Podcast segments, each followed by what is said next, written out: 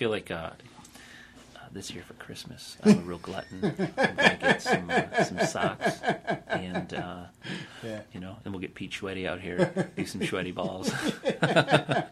Yeah. Let's see. So, yeah, you know, and and, and I, I want to just start right off with I have a bone to pick with you, and my bone to pick with you is I can't spend a fucking dollar on anything without thinking about what you would say if you saw it. Like, dude, did you buy that? Like, what the? And real? yeah, like, it, Like what? it, ab- uh, seriously, I'm not kidding you. If I buy it and it's got a battery in it, or if it plugs into the wall, or I use it at the motorcycle shop, like I'm embarrassed to tell you this. I'm just going to tell you this straight up. I bought a welder. Cool. I bought a an Eastwood TIG welder. Yeah. How do you like it? I haven't even used it yet. I've owned it for a year and a half, and I haven't used it because Why don't you use it? I because I, I just Who makes their welder? I don't know. It's somewhere in China, I'm sure. Yeah. Well, that's cool, man. I'm glad to hear anybody that's getting into welding and shit for themselves. You know. Yeah, well, you know, I I I I can lean closer so you don't have to jank the game like that. Yeah, you probably have. Yeah, you're gonna have to be a little closer. You're good right there, though. But um, Because you can hear feedback. I know. Well, I'm gonna try to do the best I can. That's where I'm running into the biggest problem is editing things out. But, but yeah, I just I wanted to put that out there that I buy, I I I purposely have to go buy stuff that's made by Apple. If I ever find out that you have a Droid, Fuck. I, I don't think I would ever, ever talk to you again. Y- You know, I would lose definitely lose a lot of respect for you. But no, even by buying tools, especially because, and I was talking about this with Kevin that um, when I watch you when I watch you work, and I had an opportunity to watch you work for a, you know extended period of time. I worked when I worked with you in 06. Are you recording now? I am I'm right. I'm going to stop here in just a minute though, and, and back up. And I just want to make sure that there's no feedback or anything weird. What's the biggest thing? The couple things I want to talk about, and I, and I purposely didn't have an agenda because I wanted things to happen organically. And I, and you know, I, I have a tough time planning certain things, and this is one one of those things that the last thing I want to do is sit down with you and have a contrived conversation. But there's some things that I definitely want to make sure that we talk about. And I want to, one of the things I want to talk about is your metal shaping class and I want people to understand like what that's about. Like how much of that is um, how much of that is getting somebody to to have an aha moment where they can do something that they never thought they could. How much of that is um, a builder that maybe doesn't realize his his or her lack of of actual, you know, like I can weld fairly well. You've you've seen my welds. I can I but I don't understand what's going on, and I know that, that you you do. I mean, I, you taught me. I took that class, and, and I, I learned a considerable amount, but I still don't understand exactly what's going on. So, break that down for me and, and for the listeners. Well, I think that uh, you know a lot of people don't. I don't think people fully. Uh, uh, let me put this the right way. I think a lot of people don't give themselves enough credit. You know, they immediately think or look at something and they think, "Oh, I can't do that. I could never do that," or "That's too hard," or "Too far out of my reach." So, I sort of think everybody can do it. You know, it's just a matter of finding that talent in you. You know what I mean? Yeah, that's a pretty different. That's a much different, um, a much different take on it than what a lot of people would have. A lot of people would say the exact opposite. That too many people think they can look at something and go, "I can do that." Well, I think there's a lot of people that um, do look at things and, and think that, and there's nothing wrong with it, you know. But it seems to me that more people think they can't do something, so they're afraid to try it, or you know, oh, I'm not creative, or I'm not artistic, or I'm not this, or I'm not that. But they don't even try. So if you don't try, like, Yeah, you'll never know. you know, why bother talking about it? You know. Well, so when you when someone wants to take that that metal shaping class, who who's the most what's the most common student? I mean, what, what Uh, what's somebody the that has an interest. You know, just the metal shaping class.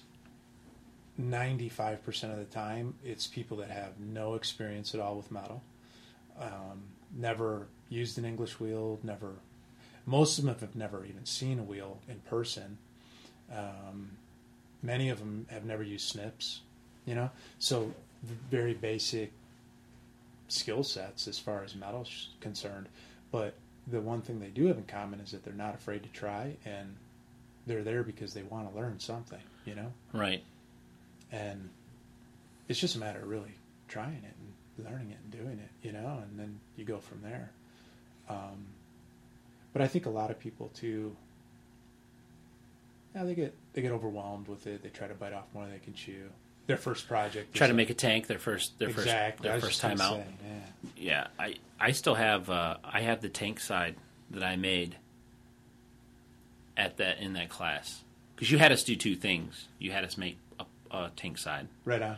and then you had I wanted to make a fender, Right on. which I used. I actually used it on that Triumph that you did the shoot for that was on the cover. Oh. That was the fender that I made That's cool, man. at your in your metal shop class. I think I knew that. Yeah, I think. I don't know. I sort of think everybody can do that type of stuff. You know, we all come from the same. Cut from the same cloth to some degree. Yeah, you know what I mean? It's like especially if you're into this kind of stuff. You know what I mean? I Mhm. mean, yeah, um, where did?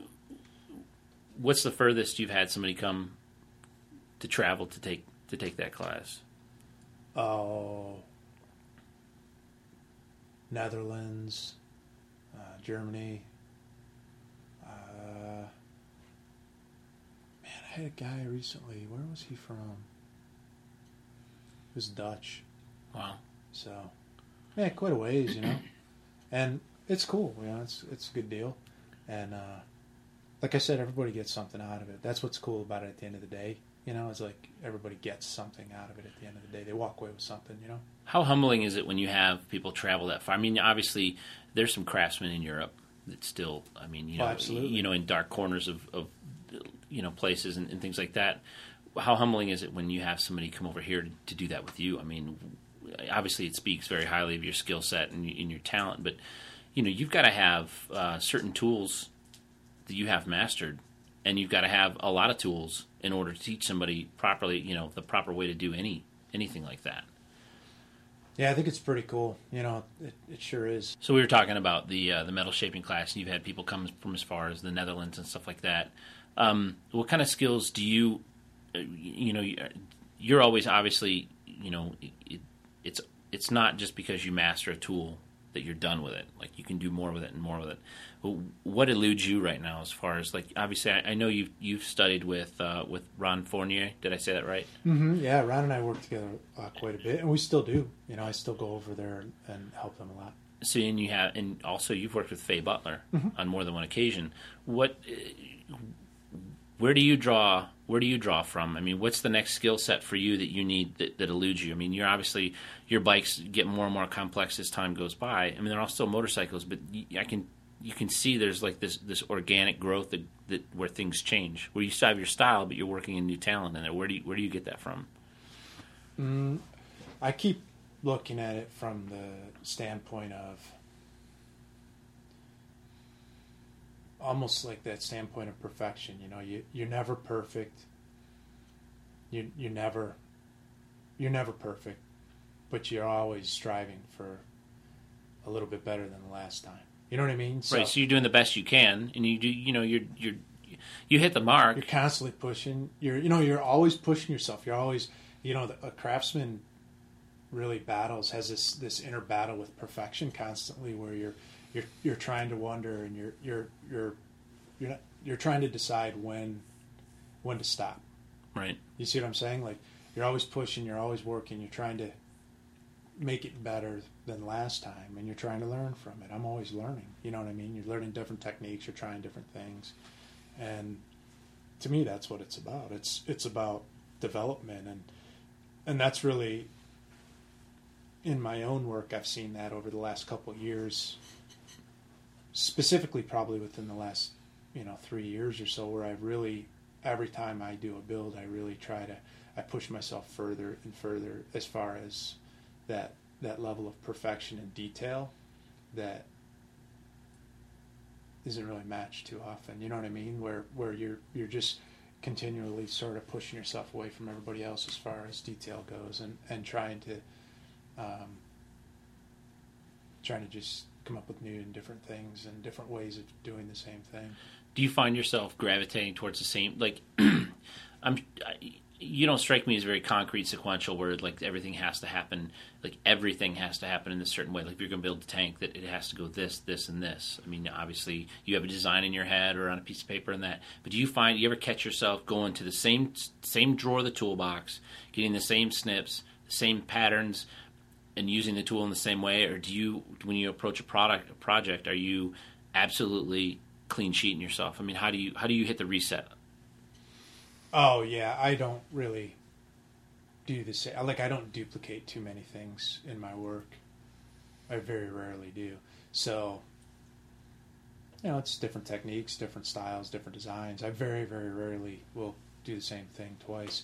Fender's probably the only thing I ever really duplicate. You know. What's your What's your favorite tool in the shop? Uh, oh, that's hard.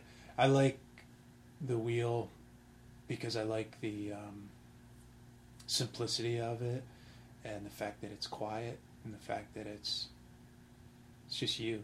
You know, it's very it's sort of zen. You know. Mm-hmm. So I really enjoy that a lot. The hammers and stuff are just speed, so that's fun to play with.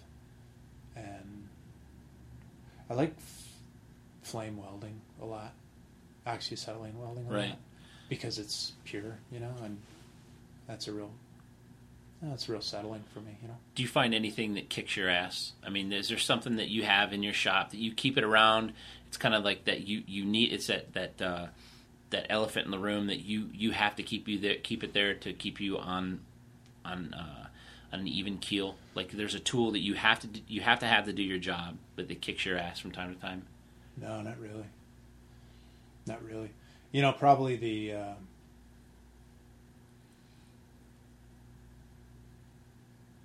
the the only thing that really, you know, I'm not a machinist. I've never had any like formal training as a machinist at all or anything like that. So everything I do is, as far as machinery goes, you know, working on a lathe or a mill is is really self taught and read and and trial and error type stuff. So Well, the good part about that is, is you're not looking you're not looking to develop um, something that's very repeatable very easily. You know, you have there's some. It's the same. It's really it's using the, those tools that are very precision to do something that uh, that's organic. yeah, man. I mean, it. I, I get by. I do it fine. You know what I mean? But banged up plenty of tools, which sort of sucks. Like you go to the tool shop and you spend 150 bucks on a cutter and break it the minute you get back. That blows ass. Yeah, You know, and I've done that once or twice. So that's not cool at all. That really bums me out. But but you also don't have own stupid fault. You, know? you don't have a go-to on that though as far as you do you do your own thing like you don't have like a machinist that works for you that that's all he does you don't have a machinist that you job things out to because you can't do something No, I've got a machinist that I'll job things out to, and it's mostly not because I can't do something. If I job out, it's for one of two reasons: either um, it's faster, you know what I mean. Like the simplest thing for a machinist might take me, you know, half a day to do by the time I set it up and all that stuff. Where they can like, it's they're a machinist; they bang it out fast, so they can like knock it out. So sometimes I'll pay somebody else to just do that because it'll be like, you know, flip him a hundred bucks as as far as as or, opposed to or charge yourself yeah if you Four you- hours, you know, exactly my it- time. 70 bucks an hour So there's a that's like know, the five dollar bolt right you've got to stop working and send somebody down to the bolt place to buy one bolt that costs 50 cents Yeah, you it's know. the economies of scale, sort of. You know what I mean? Like in that regard. But, um, and then the other reason too is, um, like a good example is, uh, sometimes with foot pegs and things, I'll design the foot peg and I'll prototype it myself, and then I'll give it to the, uh, I'll give it to a machinist to, to replicate and knock out a couple of them for me because, you know, like I said, quite honestly, I can knock out the prototype faster than I can, you know, replicate it anything else three or, or four of them or however many I need. You know? right So What, type uh, of stuff. how uh, how much of an impact and, and this is a stupid question this is going to sound like a stupid question but i'm, I'm looking for a, a pretty high level answer from somebody that i think has a, a very unique view on it when you look at what happened to us, um, us being Detroit, where did that put Voodoo Choppers for a while? You know, as far as the, the attrition that went on in the auto industry. Oh, yeah. You know, um, yeah, it was so. It's sad, you know, and I'm so glad that it's getting better around here, but it was really hard and and it really sucked to. You'd see like, you know, people come in and. You know, my workflow dropped down, you know, and the amount of work we had in the shop dropped down definitely, you know, and the and we took a we took a hit here at the shop as far as what we were doing, um, so that definitely impacted us. But what really sucked was like, you know, so many people come by and looking for part time work or whatever, and they're losing their houses, and you know, I know quite a few people that were with, you know, different companies that lost their pension or they were you know they're constantly worrying about losing their pension. And Yeah, I mean, the- the- there's really- there's a toll that happens from that too as it's well. horrible, man. It was sad, really sad. you hate when that happens to anybody. You know what I mean? And you so you see that getting a little better. Yeah, I think so. You know, um, Voodoo's been been pretty busy for uh, quite some time now, and you know, even even right now, we're we're full till spring of next year already. If you uh, if you had a map of let's say Knock. Yeah, right. if you had a, um, a map of the United States or the world or what, and you had to draw a circle around where your footprint, your your your company's footprint is largest, is it is it around the Great Lakes area, or is it is it not? Can you not put a you can't really put a stamp on it like Yeah, that? we're still shipping stuff all over the place. So. That's good. Yeah, that's cool. Um, that's really cool. You know, it's it's awesome, fantastic. Are you doing? I, you've always you've always had uh, a line of quality parts that that people could could get from you, your foot controls, and I, I know you, you know you can make oil tanks and gas tanks and things like that. Is that? Do you still see that stuff going? Is that stuff still going over the curb? I mean, are people still building their own stuff, or because your stuff really isn't necessarily like something that someone's going to buy, go buy a 2008 Dyna and put a set of Voodoo controls on it. Not that they couldn't. I mean, I, I know you you know you, you definitely have some late model stuff that you've done that's really high end. Like, uh, for instance, the Dyna you did for for Rick Mullock. Yeah. That was, I mean, that's a very good example of a, of a late model bike that had your spin on it appropriately and looked right. But you know, does that stuff still go still go out? Yeah, yeah, we're still doing like uh, we call them rebirths. You know, where somebody Right. brings in a, a stock model and we redo it. You know, we've done a fair amount of them. Um, seems like you know, every year we do a couple of them, and to different degrees. And some of them are really complicated, and some of them not as complicated. You know, so some of them are like full frame ups, re-engineer the frame, and you know, you're you're doing just as much work as if it was a a free build. You know what I mean? But or or more sometimes because Yeah. you have to unengineer what's what's put there by a factory engineer that had a reason why it was there. So you remove some of his structural integrity. That's one of the things that I definitely change the structural integrity. What did I say? Remove. Remo- well, I think yeah, you're removing his necessarily, and you have to put your own in. And what I'm getting, what I, the point I wanted to make was that um, I've never cut a frame. Like I've never cut the neck off. I've never done it, and I don't have really any desire to do that because one of my best friends has a frame jig, and I just send it to you. Right on, yeah. but people don't understand that. I mean, you know, it, I'm, and I'm hoping that this podcast gets in the into the into the, the iPods of, of people that are you know truly love motorcycles and don't necessarily aren't necessarily the builder types, but they want you know they want to know about that stuff. So take somebody through when you cut a cut a frame. uh, You know, one of the things I learned from you was about the energy that's stored in things when when it's put together. So can you kind of talk about? Is it possible to articulate that into a conversation about how when someone cuts a frame in a garage, all bets are off at that point, right? Yeah, you know the weird thing that's like, you know, a lot of especially you see it a lot with the baggers now because everybody's like, you know, really into the baggers. So, um, and there's a lot of people that are buying, you know, 26 inch wheels, 23s, and the 30s and stuff. Taking a bike that's meant to ride across the country and then making it absolutely as unrideable as possible. yeah, and the, and the, what's sort of I don't know weird is that like some people are a lot of people are.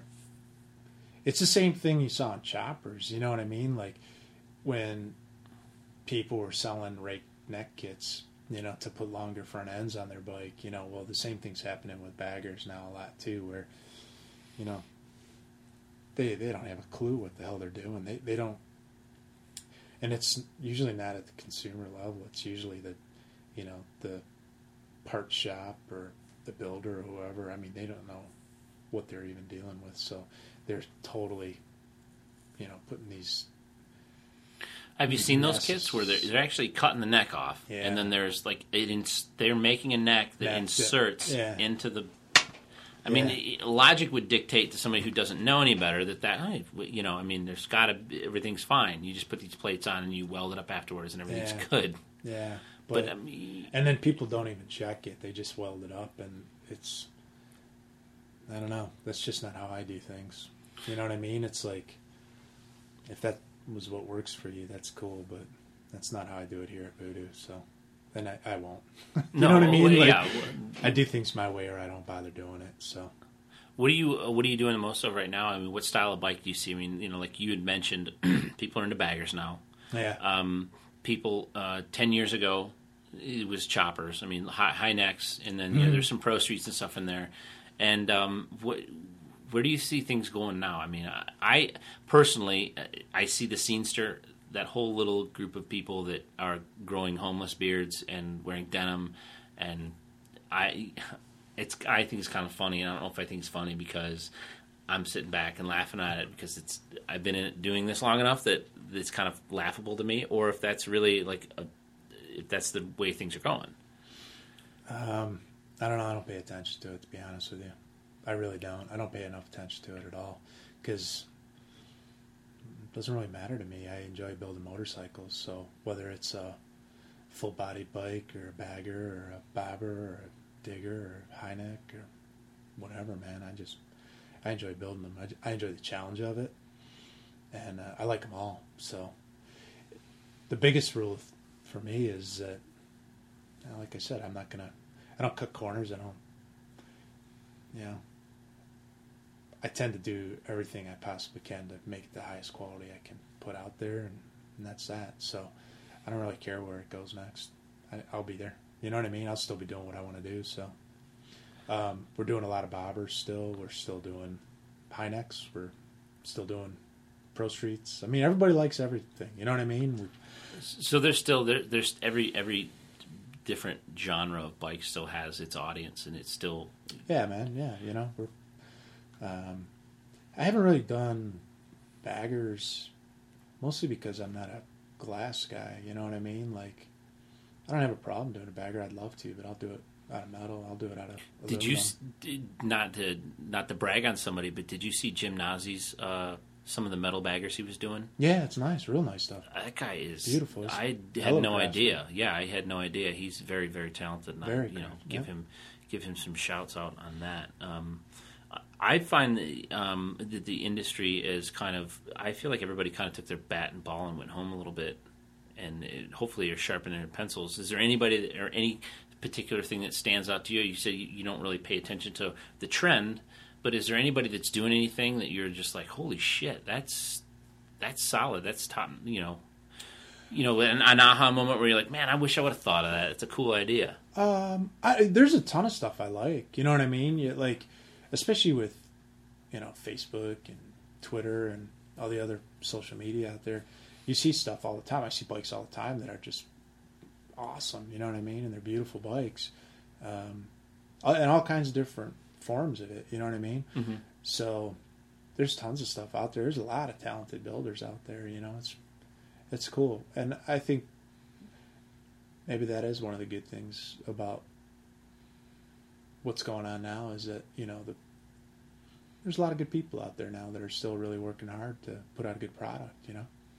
Where do you uh, where do you get your where do you get your like your, your information from? And you know, I mean, obviously, there's lots of sources. You just mentioned lots of different social media. I mean, do you follow people on Twitter? Do you do you you know where do you where do you get like your uh, where do you get your your news from or you know your information from on a regular basis? Yeah, I still I follow people on Twitter and Facebook and stuff like that. I don't post a whole lot all the time, I, I but. I just don't. You know, I I, uh, I I don't know. It's not how I am, I guess. You know what I mean? So, right. Um, but I love seeing all the stuff out there, and you know, and honestly, I'm I sort of removed from from the industry a little bit because I I don't go to the rallies like I used to. I don't. Why know. is that? You just you've had enough, or you think it's Uh, unproductive, or you think it's No, I, I enjoy going to them. I enjoy having a lot of fun, but um, I don't know. For a while there, it just seemed like there was a lot of uh, mm, just a lot of posers, a lot of BS out there, and a lot of you know, bullshit, man. Just I do this because it's what I want to do. It's what I love doing. I like working with my hands. I love it. I'm blessed, man. You know what I mean? Right. Like, I'm blessed that this is what I'm able to do, and I'm able to put food on my table and you know a house over my head, take care of my daughter, and you know, absolutely blessed, man. And it is what it is. You know, my the only person that I'm really in any competition with is myself. You know what I mean? Like, I like to look at the bikes. I like to talk to people and stuff, but I don't really give a shit about all the um, politics of it and the, you know, what's going on here and what's going on there and all this other crap. And I don't really care for all that. And Do you sometimes those rallies are sort of a lot of that. You a little bit of a, a little bit of glad handing? Do you see yourself? Uh, do you see Voodoo Choppers having that kind of um, ha- having that kind of uh, presence in or any kind of presence in the future in an official capacity uh, and things like that? I mean, you know, I mean, do you, do you go not going to Sturgis? Uh, enough times where you go, you know what, this is the year I'm going to go, and I'm going to take, you know, this bike and this bike and this bike, and I mean, you know, you and I have traveled in the past before, where we've loaded up, I think six bikes or something in your trailer and, and gone to to an event. I mean, there was events that you you absolutely, you know, I'm going to be at this event because this is an event that I enjoy, and I and I think you always went to events that you enjoyed like thoroughly. That was like the the the impetus for that. Like I, I know we used to go to the Smokeout, and uh, I know you love going to Sturgis. But I think what you like about Sturgis is the riding and getting away from the event. right? Yeah. I mean, I mean, which is kind of a, a, a little.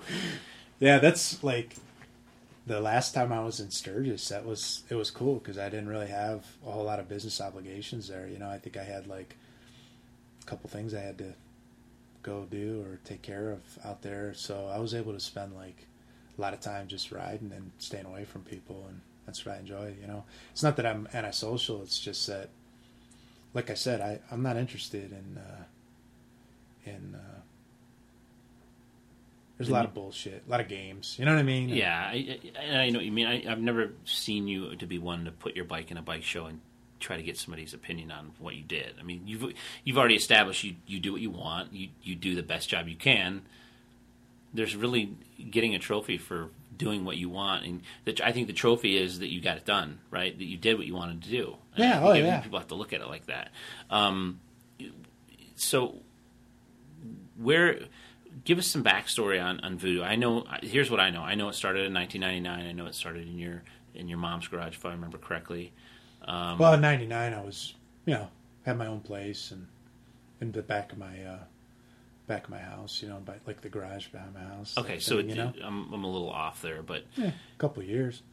Okay Well, yeah, i mean you were a, you were an it guy at xerox were you not i mean there was you was suit and tie and you were the dude that fixed people's computers at work or something didn't you Yeah, yeah, yeah. I was with Xerox for and you came about that position in a very unique manner. Yeah. If I remember correctly. I mean, you were one step shy of the the kid in the '80s movie that could hack into the. you know, I mean, weren't yeah, I mean, wasn't there something, something uh, to akin to that? yeah. I, I uh, um, still enjoy computers and technology, and I'm still a nerd. You know, like deep down inside. You know, you can. I don't know. People people that know me well laugh at me because yeah, I do what I do for a living, and I'm all tatted up and stuff. And then I go home and you know I'm on the computer all night, you know, doing this or doing that, and pretty much everything I do for the business is is um, is strictly online. You know what I mean? Like Right. I've I've done I've run the business online and on computers completely for forever, you know, and scanned images and all that other BS. So, and I still enjoy it, but um, yeah, I started Voodoo in '99, and uh, um, just sort of went from there. You know, we we uh, moved into a shop, a commercial shop in 2000, and never looked back. You know what I mean? You can't look back. You got to keep moving forward. Your first bike that you did um, that got any recognition um, magazine wise was the FXR, right? Oh yeah, yeah, yeah, yeah. That had an aluminum tank on it that you made. Yeah, there was um, a couple FXRs I had done, and the one I did for myself was like this flat black one. I th- when did I build that? I think I did that in 99 ish, 98, 99 ish, you know, right Mhm. around there. And it was flat black, had a copper motor, you know, powder coat motor, Right. and um, drivetrain, and then uh, aluminum fuel tank, and and that bike.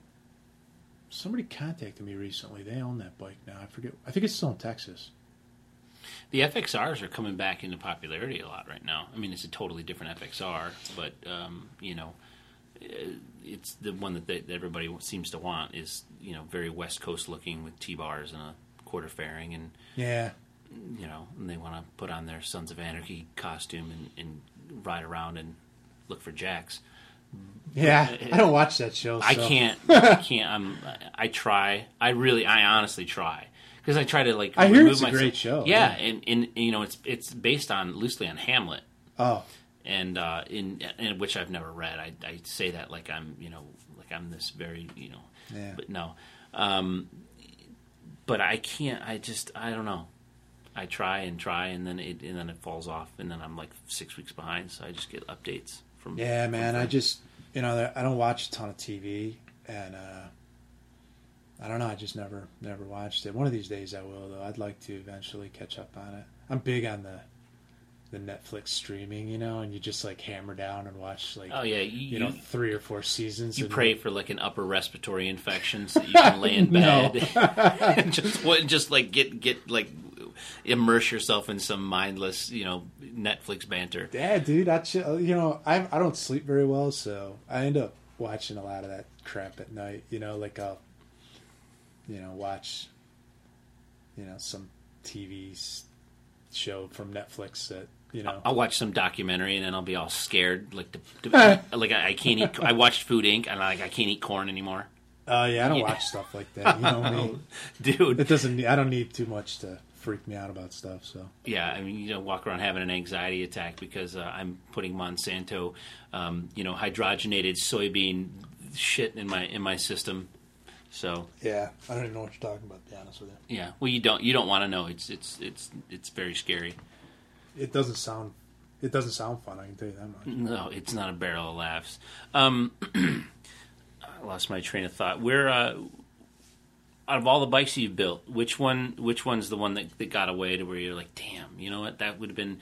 You know, you've you've built several bikes that have been you know that have gone worldwide and and there are lots of different places. What's the one that you want to have in your state? If you could only keep one, what's the one that you'd want back that you that you want to keep for yourself? Probably Superstition, the Discovery bike. You know, the, the one we did in 04. Because it was um, was special. You know, it was a cool bike. It was a group effort. Um, made a lot of friends during that time and a lot of memories with it. You know what I mean? So that's the one bike that that I probably uh, should not have sold. That that bike was the um, was the first bike to make that discovery ride out of any, any of the shows up to that point, right? That without a mechanical failure, was it Uh, not? Wasn't there? I heard something to that nature. Yeah, I we didn't have mechanical failure. We ran out of gas all the time. Well, yeah, but I mean, it was the first We one to didn't not break break the motor or anything. anything. I mean, all the other bikes had had some sort of you know mechanical failure, some some sort. I thought up to that point.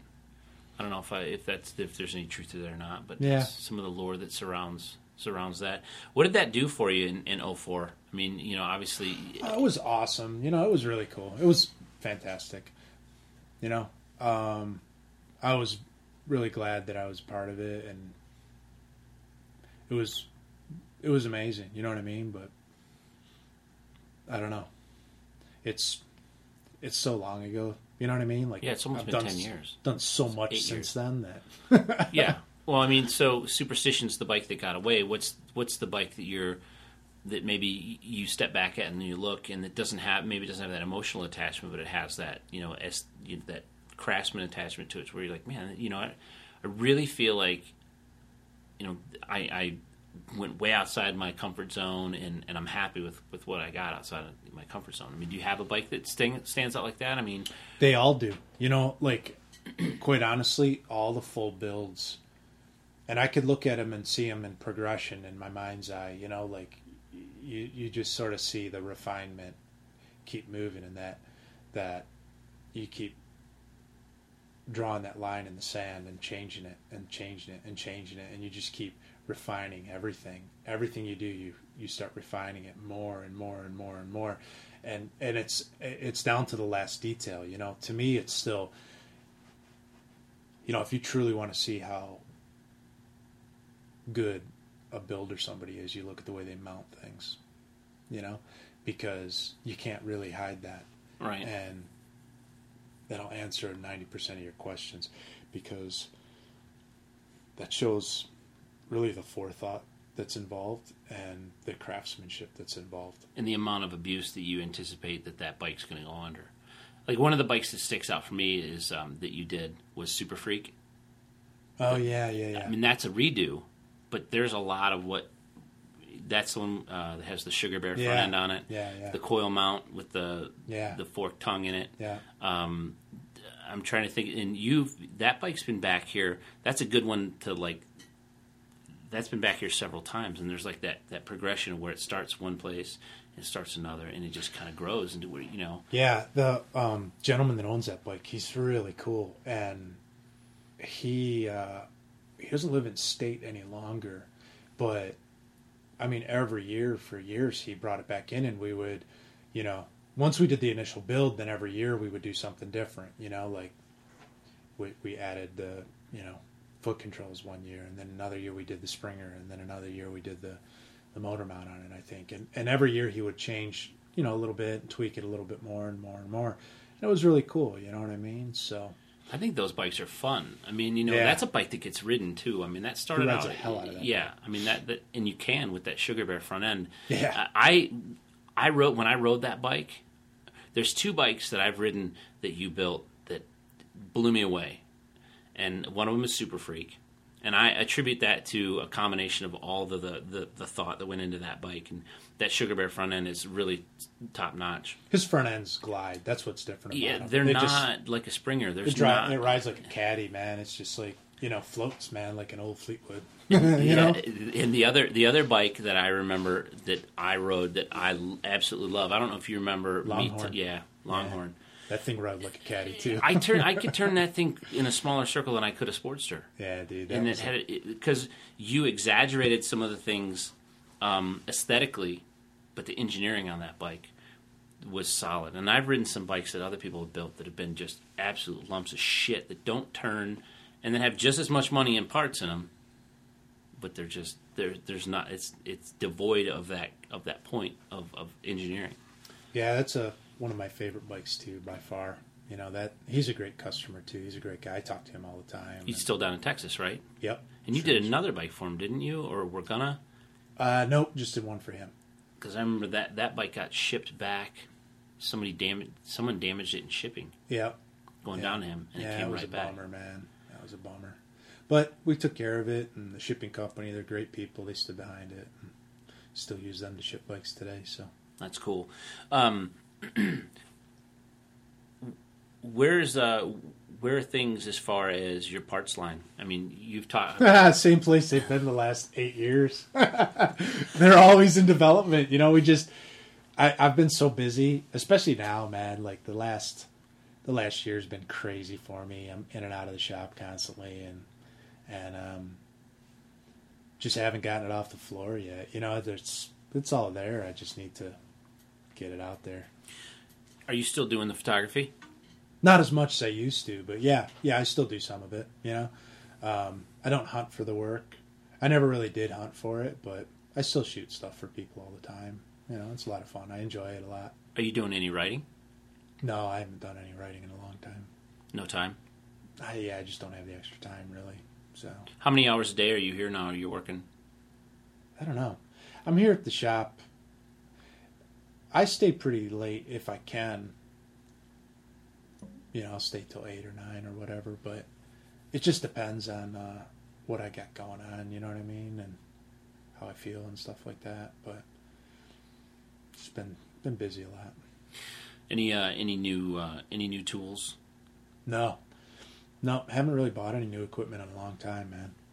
You got everything you pretty much need to take care of. Who's painting your bikes now? you still using one person, using a, a different people, or I always keep a couple people, usually two or three people that I like to work with. You know, de- depending on the type of look we're going for. You know, Darren's done the last couple for me out of liquid, and uh, he's just badass. You know, he's he's fun to work with. I'm going to get him on this. Yeah, that guy. I, sick. He, I, I, you know, when I drove in 2007, I drove to Jesse's for uh, one of his no love parties, and uh, I stopped in St. Louis, and I called Darren. I'm like, "Hey, man, I'm coming through St. Louis. I, I need a place to crash for a night." And he's like, "Oh yeah, dude, cool. Yeah, right on, bro." And he's like giving me directions. It's like, "Here's what you want to do, man. When you're coming out of Chicago, you're going to take the double nickel." Highway 55. Uh-huh. The double nickel into St. Louis, bro. And then, you know, right where that arch is, man, I'm like two miles from there, bro. You can see it like from my shop, bro. And he's in East St. Louis, like, and, and he's just in this. I don't know if his shop's still there or not, but that guy, that guy has done me solid more than anybody as far as like, I won't even. I still send my stuff to him in Florida. I'm just, you know, the guy. Yeah, he's a great guy. the guy is like the best. And so I go to his house and he's got this really nice pad. Yeah. And, his, and his wife is beautiful girl and she she's in like uh, she I think she does pharmaceutical sales or something like really like Nice. like really important like Yeah, you know what I mean I, I think every one of us I definitely married up and he definitely married up too and we're watching uh we're watching hockey with him and he doesn't he where he lives is an old neighborhood he doesn't live there anymore but like you know in detroit where like the houses were built and there's no parking in front you can Yeah. park in the street there's no driveway because the houses are close together Yeah. and he's got a garage out back in the alley he's like and i had my west coast chopper and another dude's west coast chopper this guy lives up in connecticut and i'm driving to la and he's like, "Nah, bro, dude, they'd be fine in the back of the truck, man." I'm like, "I'm like, really?" And he's like, "Yeah, dude, I'm total. I'm telling you, bro. Just don't even don't even sweat it, bro. Just sleep right here, bro." And I think I slept 15 minutes in it on his couch. And I ended up sleeping out in the fucking in the truck because I thought, man, I don't know where I'm at or nothing. And he comes out, he's like, bro, dude, what are you doing out here? I'm like, man, I'm just sleeping out here. He's like, no, bro, you gotta come in the house, bro. I'm like, no, I, I can't, I can't. my whole like, uh, my whole world like lives in the back of this truck, and someone else is like, I can't, I can't do it, man. Yeah. So I ended up peeling out of there like five in the morning. That, but that guy is just a solid dude. You know, um, his shop, and I didn't put two and two together, but his shop is where Indian Larry and Billy went on their uh, when they were doing their build off against each other on the way to Sturgis. That was the shop they stopped at, where they had Indians Indian Larry's bike driving the rollers to start Billy's whole lot of Rosie bike. Oh, that was right at on. that was at at Darren's shop. Oh, I didn't know that. That's cool, man. Yeah, because Mid USA Parts is right around the corner from there. Oh, right on. Yeah. Yeah. So, Yeah, he's he's cool, man. He's I like working with him. I really do. who's doing your seats nowadays? George still does them. Yeah. Yeah. Cool. Awesome. Yeah, George is still doing my seats for me, and I've got a project coming up that um, Paul's going to do a seat for me on, but most of the time it's just George. Right. Have you? Uh. Have you? Do you have? You know? Are you? You're still getting? You, you- are you building engines here? Or are you getting? You get your engines pretty much from. Uh, we use a lot of Outsourcing. S and S and whatnot, you know. Um, you know, if we come across something that somebody has a motor they want us to use, or they want an original or something like that, we'll find it for them, and I'll have somebody build it. But I'd have I'd, I'd have uh, broils do it. You know what I mean? Like Right. I could play around with engines, but it's not my bag. You know, I, I give it to, to Steve. You know, he he's spent his whole life. He's totally about motors. You know what I mean? Like I'm he, he is much definitely. happier shaping metal and fab and stuff than I am, you know, miking out rings and crap like that. You got a crew these days that work with you? No, man, just pretty much working by myself most of the time. Yeah. Is that the way you like it, or is it just what business dictates, or It's both. it's both, man. I like to listen to my jazz, and I don't got to deal with any bullshit. And that's it, man. You know, I can, I can turn on my jazz and kick back and work all day with it, and I don't got to listen to any bullshit. It's cool with me. what bogs you down the most in your business, if anything? What's the one the component? you- business of doing business, man. That was always the it's the tough part of it. You know, it's it doesn't bog me down as much, but you know, sometimes it's it, it it's uh it's sometimes it's tough because you think like I try to plan out my week a little bit, you know, every week like I know what I want to try to get done this week and it bums me out when you know Sunday night you're like uh, you're thinking you're getting excited like oh cool I'm going to be doing this this and this this week and then you know Friday night or Saturday when you get out of here usually I don't work weekends but you know you get out of here at the end of the week and you're like oh man didn't totally didn't get that much done you know what I mean because you're on the phone or you're you got pulled away from something and you know you'd be surprised what what happens in a day sometimes it's stuff comes out of you know comes out of nowhere and it's like you got to deal with it now so So when you're when you're you're a one man show, then so you're you know you're the one that's going and doing the banking. You're the one that's doing the accounting. You're the one you know the day to day stuff anyway. yeah yeah I mean, you know, at what point do you go? You know, fuck this. I'm. This is the, this is the one part of my business. If you could have, you know, if you could just plop a robot in that did the one thing. What what is that? I mean, are you com- are answer you, the phones answer the phones? yeah you know it's that's probably the the the one thing that it um you know some days man that thing just doesn't stop ringing it rings all day long and you you'll you'll be on the phone all day almost you know and then other days it'll be pretty quiet but that's the one thing that would be really helpful just to have somebody that handled the phones and you know the questions and all that stuff the social media would be cool too somebody like actually post pictures and stuff would be really cool I yeah, I guess that's the hardest part. It's like I you introduced me. You are responsible for every f- fucking dollar. I I can't. I, you know that's. I'll, I'll give you an example. I bought a pair of work boots this this summer, and I couldn't buy. I couldn't just go buy a pair of work boots. And I don't, and this is just something that I got from working with you that you know there's certain things you spend money on and certain things you don't. So I bought a pair of handmade three hundred and fifty dollar Red Wing boots, and I, you know what I mean. And I'm I'm happy for it, but it's like I got this little voice in my head that you put there. if I've got any anything out of the whole deal, it's I, I don't know. I, it's it, you you've kind of you do that, I, and it's good that you do that. And I'm not complaining at all. I, I, I kid around that it's a bone I got to pick with you, but I, I find myself doing that. You know, I don't know, man. I think a lot of people spend. Sometimes you spend more money on things that you don't really use in your in your life, your real life that much. You use it in the life you think you're living. You know what I mean?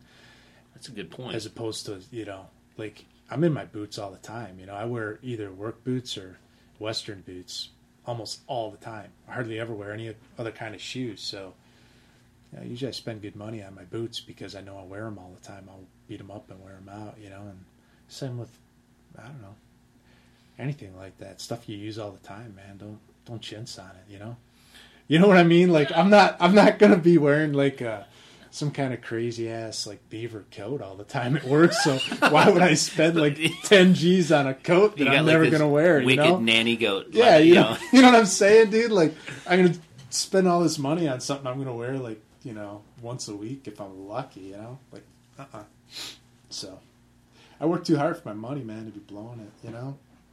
Good point. What's uh? So let's what's what's the um, what's the future for you guys? I- Infant, you know, not the immediate future, but I mean, what's your goal? I mean, with voodoo, I mean, do you look at it from a day to day, or do you like, you know what? At some point in time, I want to put this thing somewhere. Uh, how do you how are you going to package voodoo up and give it some sort of legacy? I mean, is it like is the legacy just going to be Eric Gorges? Is the legacy? I mean, is it possible for it?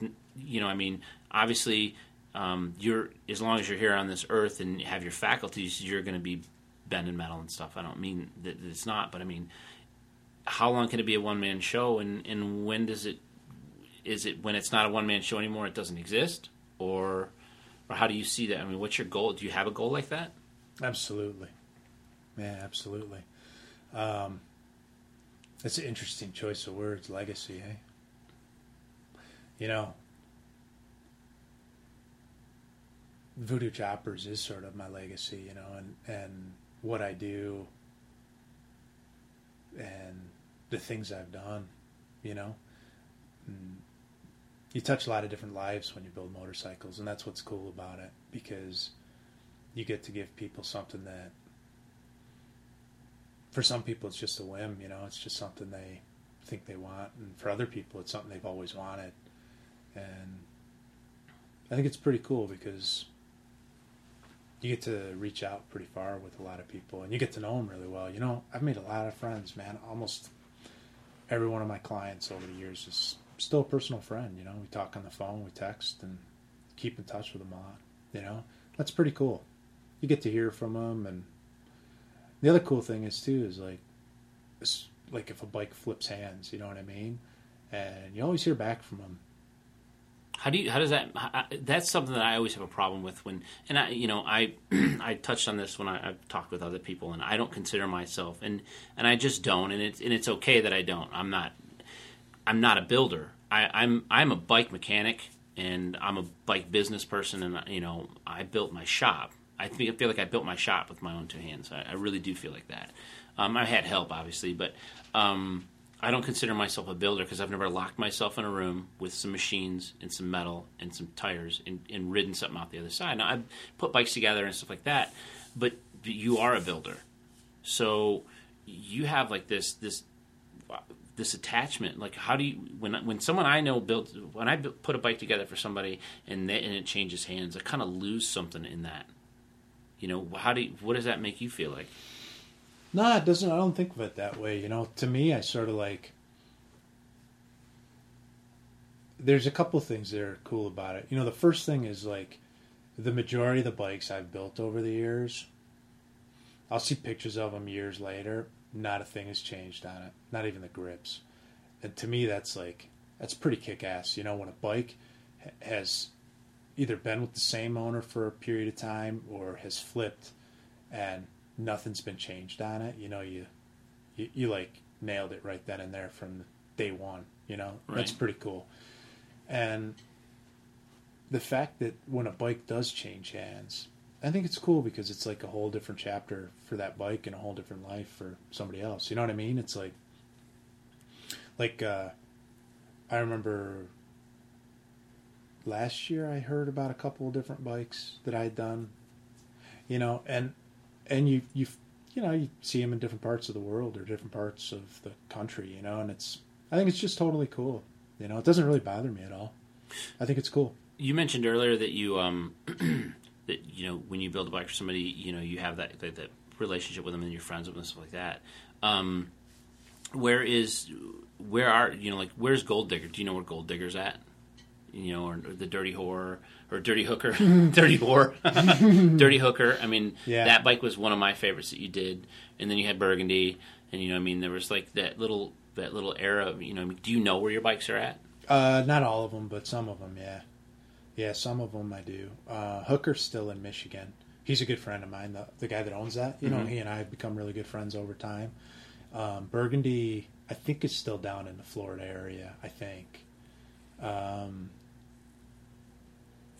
Jinx is, that was in jersey at one time was it not uh, yeah, that. I think that's on the East Coast somewhere recently. That one they just got in touch with me I love Jinx and I love Wingman. last year. Wingman is still, I think, in Michigan. That one flipped hands recently. Like I think within this last year that changed hands. Um, I know Paciencia is in. Uh, that's In Florida. Florida. Yeah, he's a good guy. yeah, I haven't heard from him. Yeah, I don't think that's changed hands in a while. Um, I don't know, dude. Yeah, it's cool. It's it's it's cool. You know, I think I think that's all part of the the story of it. You know what I mean? Like, I think it'd be cool to to know the history behind each bike. You know where it went, where it went after it left my hands. You know. You said that um, you can tell when somebody's, or you, you can. You said that sometimes someone wants a bike because it's what they've always wanted. Mm-hmm. and obviously, if somebody's always wanted something and they've always wanted a voodoo chopper, I mean, there's something to be said for that.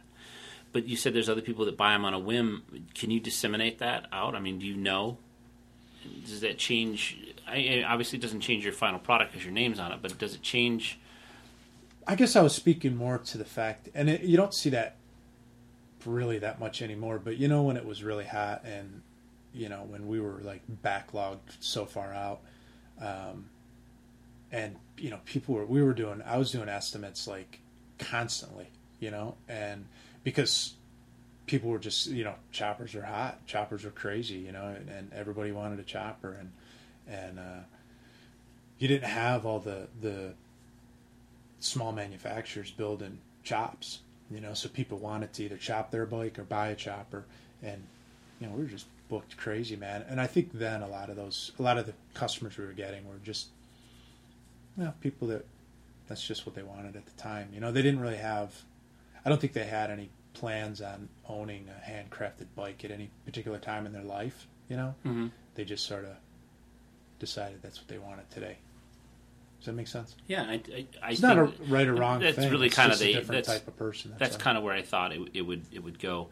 Um, I had I had asked you like if you like you said you had a goal. I asked you what your goal would be, and you didn't answer that. What's the legacy of Voodoo Choppers is, is you obviously, yeah. and what you've done because no matter everything Choppers you is do part is of my legacy. You know. yeah exactly, um, and it's not it's not one dimensional at all. But what's your goal? I mean, what's your next step? Where did what is the next thing you do? I mean, you've done so much. You've got, I mean, you, your walls are full of bikes that have been in magazines, and you've been on TV, and you've done, you know, you've done just about everything that, that, that everybody else has that's successful. Um, what's your what's your goal and what's your end game? Is that something you can you can put your finger on, or is it something you're not ready to share, or something that you're just kind of Something I'm not ready to share just yet. You know, I'm, I can tell you that I'm uh, I'm exactly where I want to be right now, and uh, I'm really blessed where I'm at, and I, I love where, where I'm at. You know what I mean? So I'm real happy where I'm at, and uh, it's taken a long time to get me to that point where I smile a lot. I, I'm real happy all the time, and I love what I do. You know, so um, I'm exactly where I want to be right now. You That's know, cool. and I'm, I'm uh, I love teaching people and giving back and um, getting other people excited and, and getting other people working with their hands is really cool, you know, because I don't think enough people work with their hands anymore. People forget the simplicity and the um, nurturing value and the respect that they get themselves when they work with their hands. And it's not about turning around and making a motorcycle. It's it could be as simple as making, you know, a greeting card for your you know, wife or something like that or your daughter, you know what I mean? But there's a lot of respect and value in that that people overlook, I think, you know? It's, simplicity is sometimes a lot stronger than anything else. what's your uh, what would be your plan B if you couldn't if you couldn't be where Don't you want to be right now? Don't need one. Seriously, like this is what I love to do. So this is I'm good working with my hands. right. I can work with my hands the rest of my life. Um, you know what I mean? Like, I guess a plan B would be uh, um, teaching. You know, Right. I'd probably look into teaching more. Um, or even if I wasn't building motorcycles, I'd still work with my hands. Maybe work with wood, or you know, become a cook or something like that. I don't know. right. You know what I mean? But Yeah. I, I don't really have a plan B where I would say, you know, I'm going to be a um, day trader or something, or uh, you know, So nothing, nothing, nothing sticks out that's eluded you. Or like, you know what? I, I still like. There's things I want to do, and one of those things I want to do is I'm going to go do this, and it's not going to be my vocation, but it's going to be something that, that is something that I wanted to do. No, because you know what? Um, when things like that are, come into my life, I do them. You know, like the photography is a good example. You know, that was sort of like just happened over time. Started getting into it, um, like in the early 2000s, and just sort of went from there. And then eventually, people were hiring me to do that stuff. You know, and uh, and I really got into it, and I, I really enjoyed it a lot. You know, and and uh, something I think if I wanted to, I could probably make a living doing it, but I'd have to work. I'd actually have to go out and sell it. I don't really want to do that because it's fun. You know Yeah, what I right, mean? exactly. Like I purposely don't do portrait work, and I purposely don't do family crap and And go do a of stuff. wedding. No, I No. no interest in doing that kind of stuff because it's not what I enjoy doing. You know? Right. I couldn't imagine being a wedding photographer. Jesus, I would stress me out beyond belief. I know, you yeah. You'd be. I, like- think you would be smoking or something weird. You know, dude, I I just wouldn't dig it. I, I just I couldn't deal with that. That's a lot of that's crazy stress those guys deal with, man. So I, I wouldn't want that responsibility. You know, like I just couldn't deal with it. I I, I wouldn't want to. You know, it doesn't sound like fun to me. right. you know, getting yelled at and shit all the time by like crazy women and stuff. And Because you didn't get a picture of their aunt Melba that died in between now and yeah, then. yeah, you got like, you know, I, I just wouldn't want that. You know, have people yelling at you and stuff because you need to take a picture of this person or you you miss this person falling down or whatever. I, you know, I just don't want to do that. Well, cool, man. I think this is probably a good place to wrap it up. I appreciate your time for doing this for me, and uh, I'll get better at this, hopefully. And uh, I I want to be able to do this again at some point in time. So Anytime, brother. cool, man.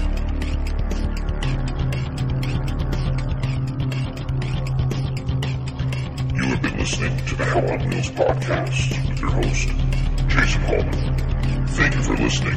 Remember to rate us on iTunes